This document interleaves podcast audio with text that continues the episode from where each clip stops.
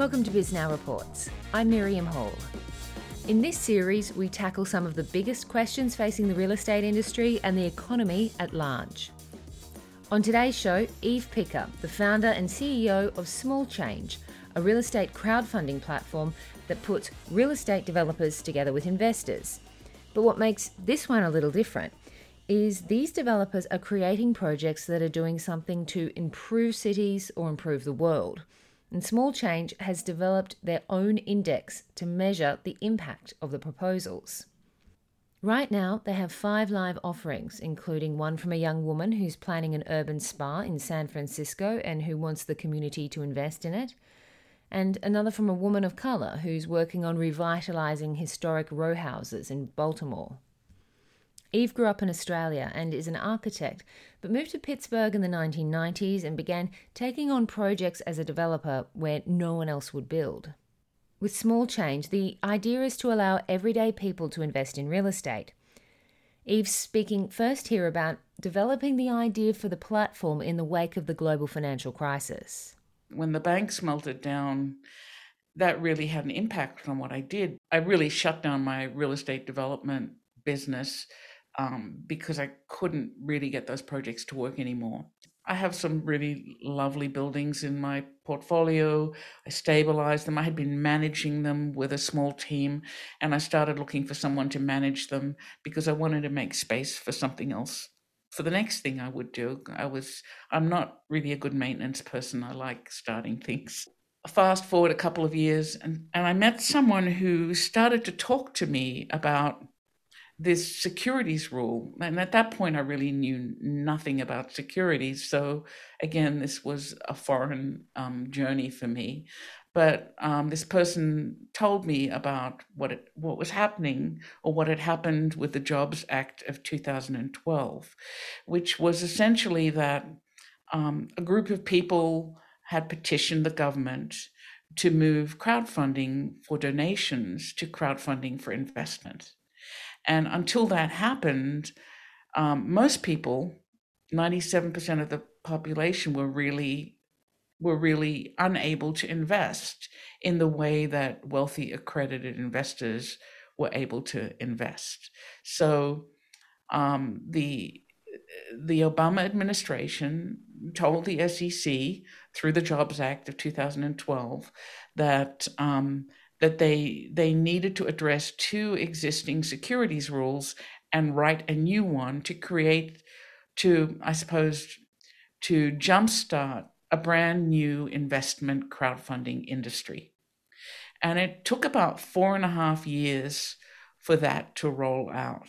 It started with um, a change to an existing rule that most developers know and use called they, they call it a private placement memorandum it is um, it's a rule that permits only accredited investors to invest in either real estate or a business, um, and it has to be people you know, and it's really behind closed doors. No, you can't advertise it. You can't let anyone know about it, you know, except through people you know. So it's a very limited number of people who get access to those sorts of deals. Um, and the SEC um, added a subsection of that rule called 506C, which permits you to raise money again from wealthy people, accredited investors, but you can advertise. And um, in in exchange for advertising, you have to be doubly sure that every person who invests is accredited. So you have to take them through a verification process. But the early real estate platforms that emerged used that rule. That was probably the first one was Fundrise, mm. Realty Mogul, and CrowdStreet. These are well-established real estate platforms that um, that uh, really um, at the time Fundrise has changed now, but but accredited investors could only invest. But they had access to deals that they'd never had access to before because these were developers they didn't know. So that was the first step. The second step is they addressed a second rule called Regulation A, which was also um, an existing rule and permitted um, developers um, to raise a lot more money it was very difficult to use because you had to go to every state to get permission. So changes were made to that rule to make it uh, easier to use and the cap was raised to 50 million and now it's 75 million. And fundrise was the first real estate platform that uh, latched onto that rule and that's really what they use. Um, they have the they use these they called them e-REITs for a while. Now they look like a little bit more like a mutual fund real, for real estate. But when you go to invest in fundrise um, you can invest as a non-accredited investor because that's the securities rule that they are using. However, you're only investing in a large pool of funds, a blind pool. They decide what they're going to purchase with the money. Does that make sense? Yes. Yeah, I so see. Far? I think the crowdfunding industry must look very complicated to people on the outside because it's very young. These rules permit you to do different things, and not only uh, real estate platforms emerging, but business platforms and they're highly creative and people are using these rules in different ways. So the third rule was written from scratch, and that is called regulation crowdfunding, and that's the one that set that really fascinated me. Um, and it took four and a half years for that rule to be written and to go live. So it wasn't until mid 2016 that it actually went live and and platforms could start raising money using that rule. And that rule is a very burdensome little rule. It's almost like being a mini broker light, but essentially um, it says we want crowdfunding platforms, we're going to call them funding portals, to be the gatekeepers to ensure that issuers really follow the rules and provide the information that they're supposed to provide to investors and that information is registered with the SEC, and that um, and that adequate um, information is provided to all investors, um, and that they are given an opportunity to cancel their investment anytime. There's lots of other things around that, but essentially, that's the way it works. And so we built a funding portal, a real estate crowdfunding platform that is really built around that final rule, regulation crowdfunding, which is really the SEC's first attempt to democratize investment. Um, it, it it's a little cumbersome and it has some weird um, weirdness to it. But um, you know, I think over time the SEC is going to iron iron these things out. They've already made changes and upgrades to the rule. They uh, are fully behind it. It is it is used not only for real estate but for lots of main street and small business raises. And um, when the pan- pandemic started, the SEC even um, put some temporary rules in place um, understanding that small businesses needed money quickly, making it easier for existing businesses to raise money quickly using that rule. So it's just the big it's just the beginning. It's very early on. Um, through this rule, only a, mil, a billion dollars have been raised so far, which is a tiny amount of money compared to all the other money that is constantly raised. But um, but it's it's rapidly accelerating, and and in part because um, the pandemic accelerated um, the the use of fintech in many sectors of life. Over the last year, the use of fintech software or the adoption of fintech software by everyday people increased from about 58% to 88% in just one year. And that is way faster than social media was adopted by everyday people. And it could be that it was accelerated because of the pandemic. But, you know, we use fintech every day in our lives, financial technology. We don't go to the bank anymore. We couldn't go to the bank during the pandemic. We deposit checks on our phones. We use Bitcoin. We, there's like so many financial technology applications emerging so so rapidly and equity crowdfunding is moving rapidly right along with those as people become comfortable So the change meant that you were able to set up small change because small change is the platform. And because the platform is entrusted with making sure all the I's are dotted and the T's are crossed and, and the proper regulations are followed and you're registered with the SEC, you could open up to unaccredited investors. That's right.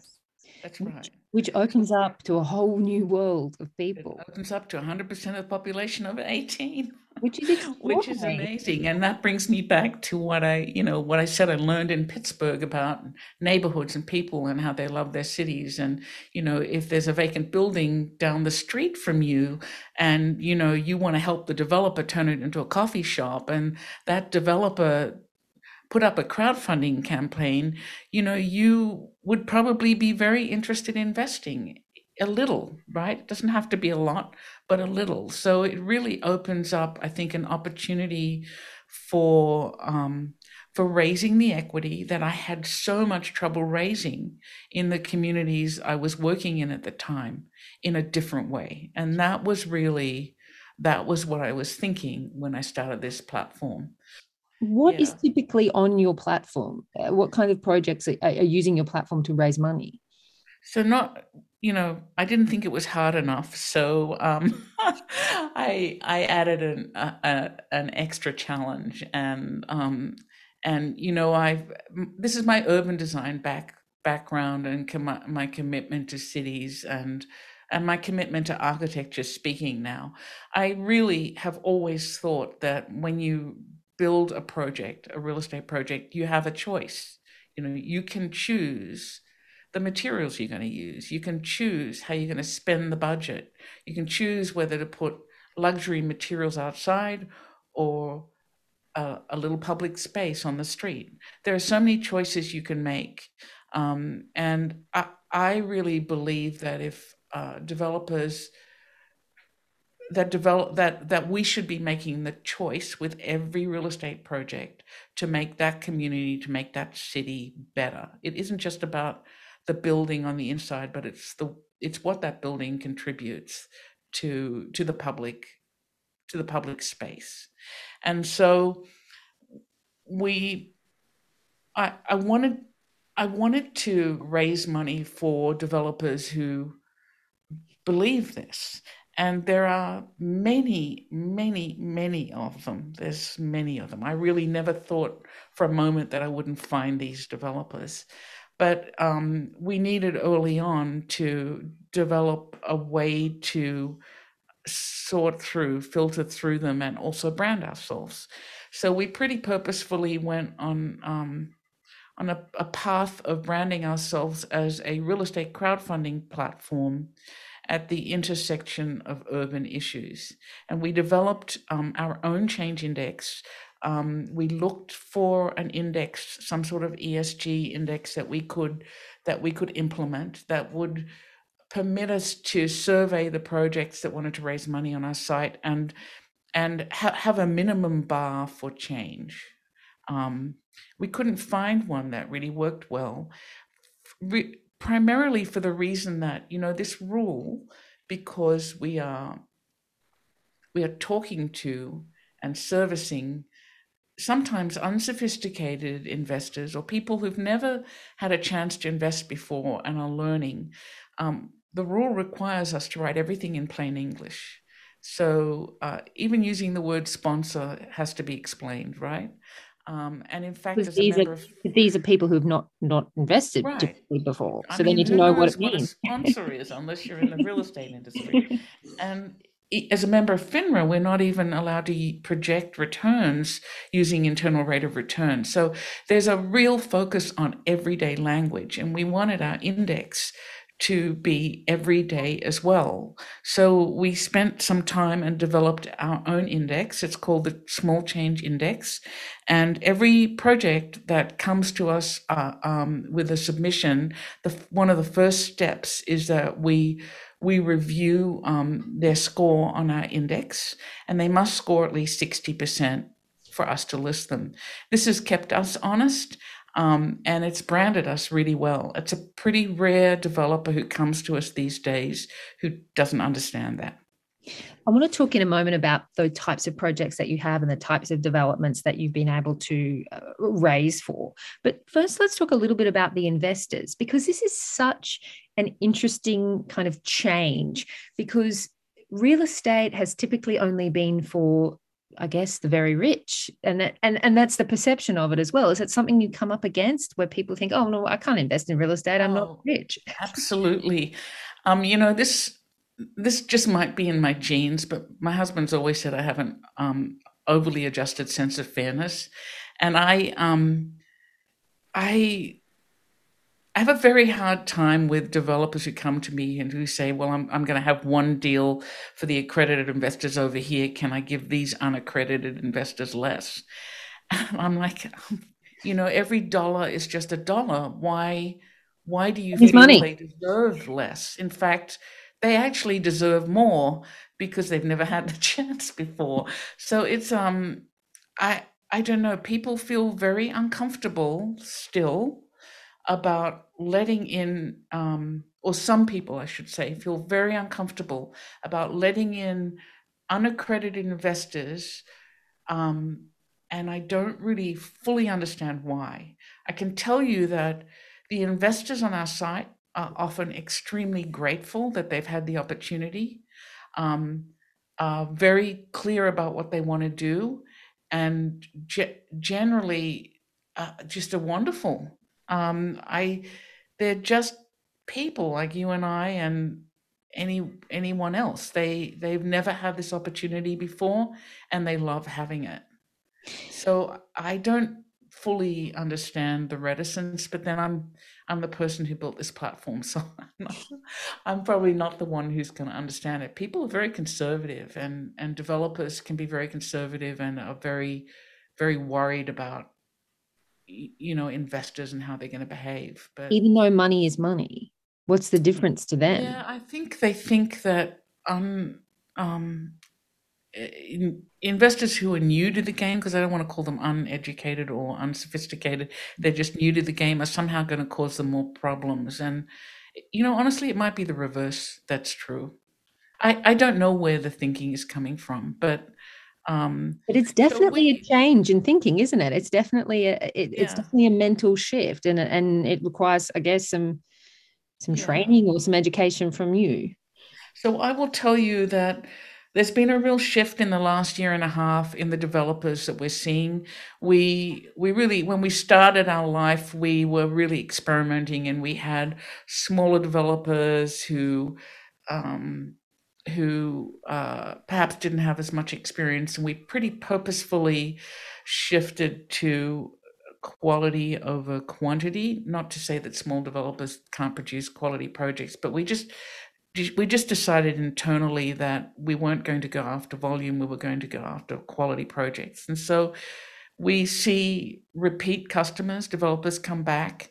Um, we certainly see some developers who fully embrace crowdfunding and it is actually part of their their growth plan for their business. We see others who want to test it out.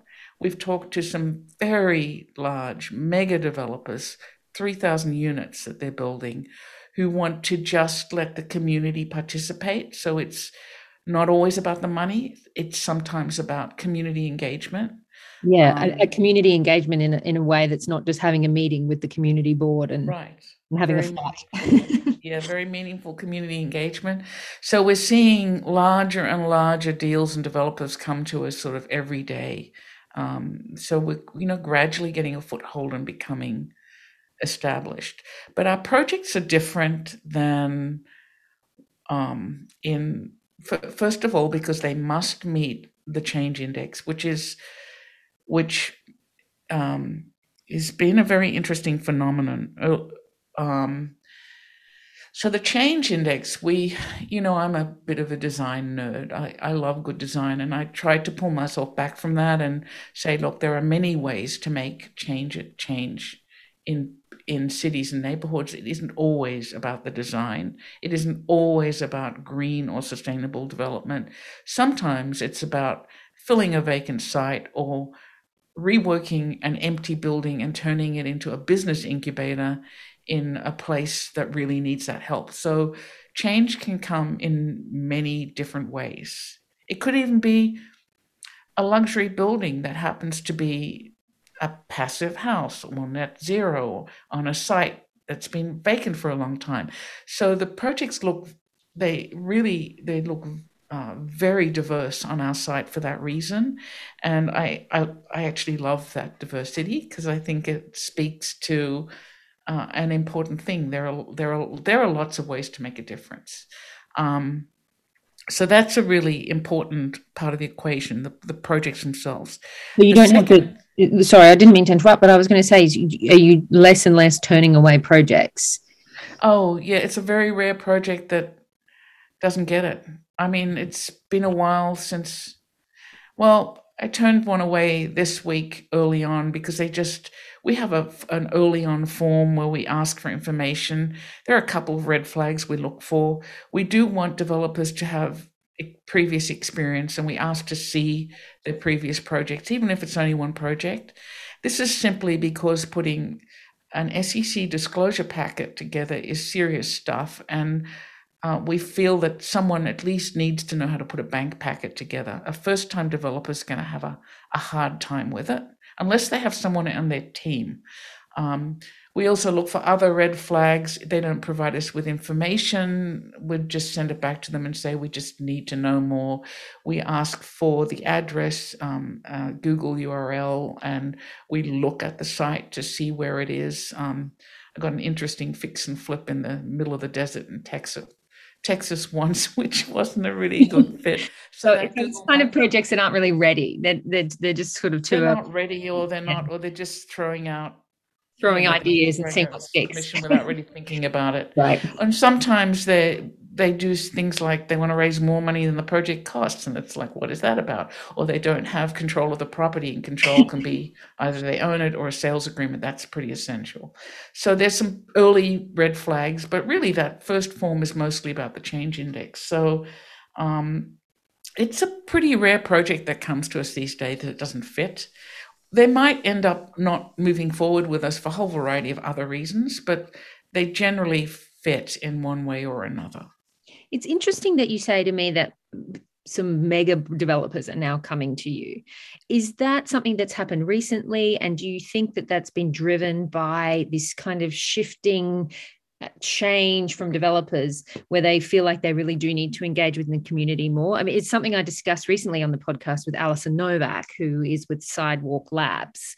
Um, yes. She's the head of their urban development, and she says that it's some this type of thing is something that some developers are experimenting with, but it's still, you know, a very early idea. But basically, the, many of the developers have accepted that the situation, the relationship with the community has become so fraught that they've realized that how they've been doing business in the past yeah. no longer works and they really do need to make a change. Yeah. Is it when did you notice this happening?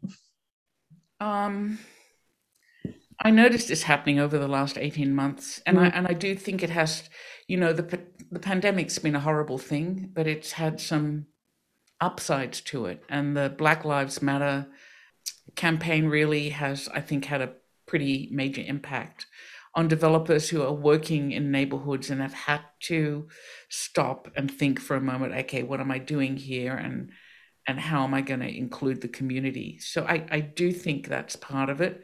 I've also heard that in cities like New York, um, governmental agencies are insisting on better engagement, again, for the same reason.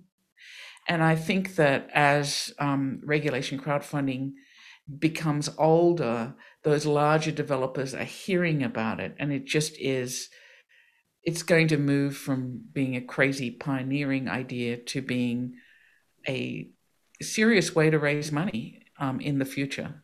The fact that you have 50% minority and women developers raising money through your platform, why is that, do you think? Is that oh, because... I'm so happy about that. so is, that wasn't what's... true at the beginning. That wasn't true at the beginning. And that shift has really also happened in the last 18 months. And, you know, we spend virtually no, we spend no money um, actually advertising to developers because we're pretty small and lean at the moment. We're actually um, planning growth, but um, the the developers who come through the door at the moment are really all we can handle.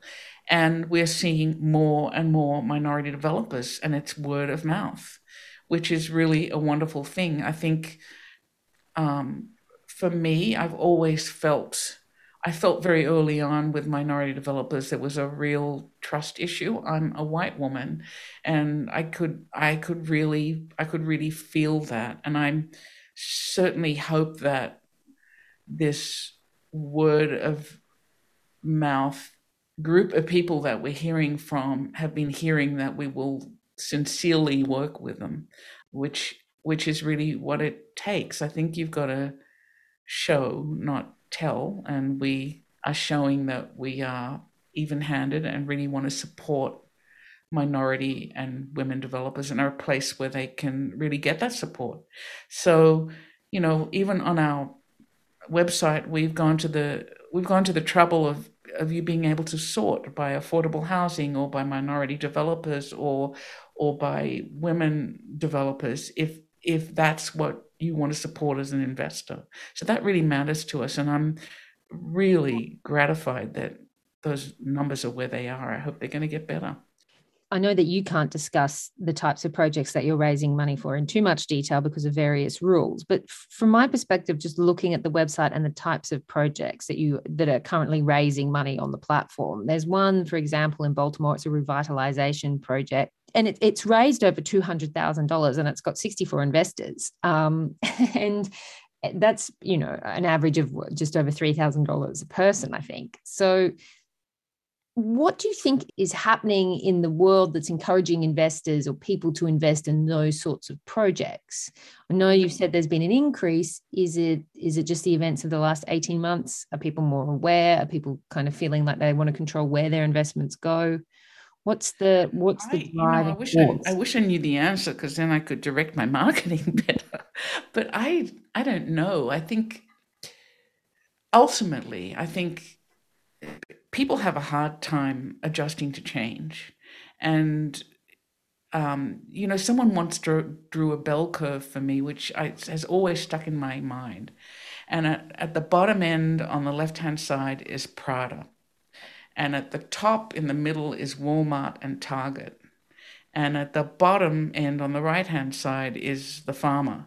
Mm-hmm. So, you know, who are the people who are going to go buy Prada before before it gets it, it gets adopted and changed into something slightly different by Banana Re- Republic, or then ends up on a rack at Wal- Walmart in some other form. Um, it, the, the Prada people are the really early adopters and they're willing to take a risk. They're willing to take a chance. Well, they also have money, but mm. um, it's sort of the iPhone um, syndrome as well, right? So they're willing to take a risk. They're willing to take a chance. They want to be the first in. They like new things. They're not scared of change. But most of the world needs to see things settle um, before they can accept and adopt it. Um, and um, and I, I think that's you know that's the path we're on and like at the other end you're going to have people like a farmer who's never going to get out of his dungarees right that's all he's ever going to wear and he's really never going to change so at the moment we're we're kind of pretty we're pretty well at the Prada end. You know, very few people know about regulation crowdfunding. It's a nascent industry. Um, people are learning about it. Um, the more people learn about it, the the further up that curve it will go and the the more it becomes adopted by everyday people. Where we are on that curve i don't know. I just know we're really early on. Mm. yeah and it's it it's real estate has been new to crowdfunding in a way because it does have a quite a lead, long lead up time. Has that been a challenge for you so it's our customers are developers, and so that's a challenge in that uh, things always happen when you plan a real estate project, and they might say to us, "So yes, we're going to be ready to go live in two months," and then something happens, and six months later they come back. So yes, that's a challenge for us. We our lead our lead flow isn't well, our lead flow is consistent, but um, we need we need to grow and be bigger and scale to really have a constant flow of deals on the site because of because of that issue, which is really out of our control. Um, in terms of investors, you know, we don't have enough information about our investors yet, but I certainly know that some of them are investing from their heart with just a few dollars that they have. So it's very meaningful investment. Others are wealthier and invest and really don't care if they ever see a return because they just want to support that affordable housing project or whatever it is. Um, and some people come to our site really interested in a financial return and will invest in the projects that they believe will give them a better return. So it's really, the investors are very varied. I think probably we have our greatest investor pool is probably Gen Xers and millennials, but then baby boomers might be investing larger amounts. Um, so, yeah. Mm, yeah. it's too early to say. What do you think is going to be the next big wave for, for the next year? For 2022, what would you say is going to be the most popular thing on your site? What do you expect to see more of? What kinds of projects are going to be coming to your platform and trying to use it to raise money?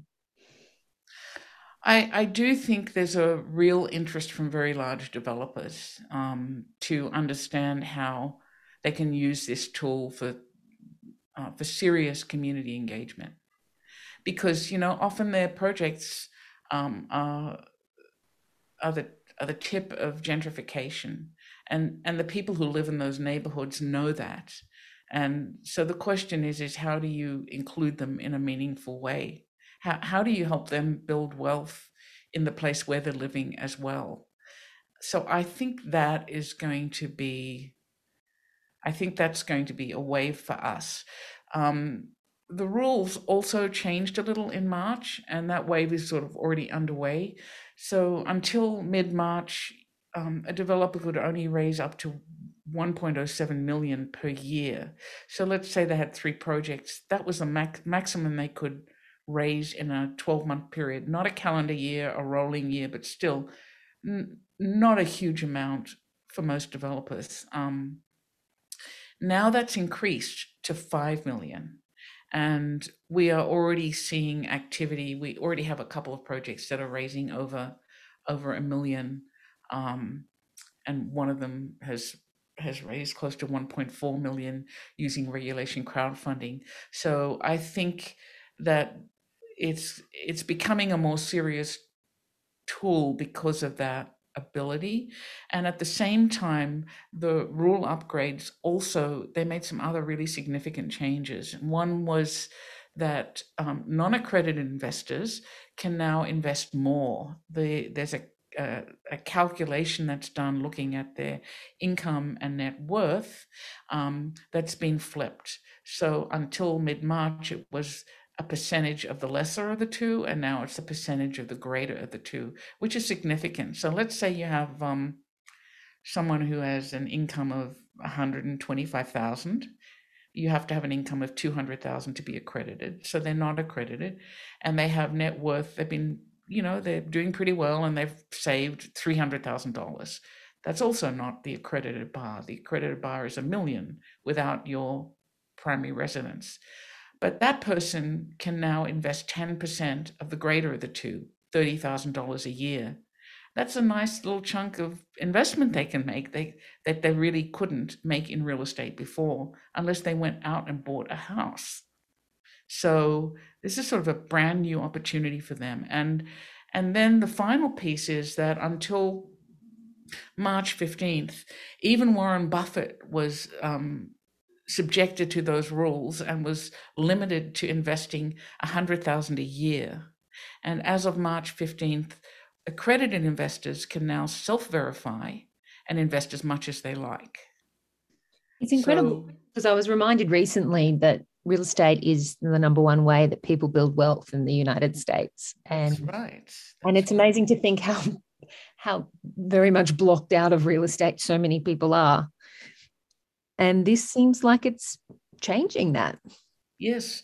And I think there's a third thing, and is that because we have developers coming back um, and planning to come back, we have investors who want to invest again in the same developer. That's definitely happening. We're seeing um, we're seeing that that that trend emerge, which is which is great for everyone. They have a comfort level with the developer or a place the developer's working in or the sorts of projects they're doing, and that's the way they're going to invest. And we're also seeing um, our account holders invest in multiple projects more and more. So they're building trust with us as well. Eve, thank you so much for taking time to talk about the projects and talk about the platform. And um, yeah, it was fascinating to hear about the changes that are happening right now and the sorts of um, investments that are getting attention. And thank you so much for having me on. I enjoyed myself. That's Eve Picker, the CEO and founder of real estate crowdfunding platform Small Change. My name's Miriam Hall. Thanks for listening. And if you're enjoying this podcast, please go ahead and like or subscribe and write us a review. It helps other people to find us.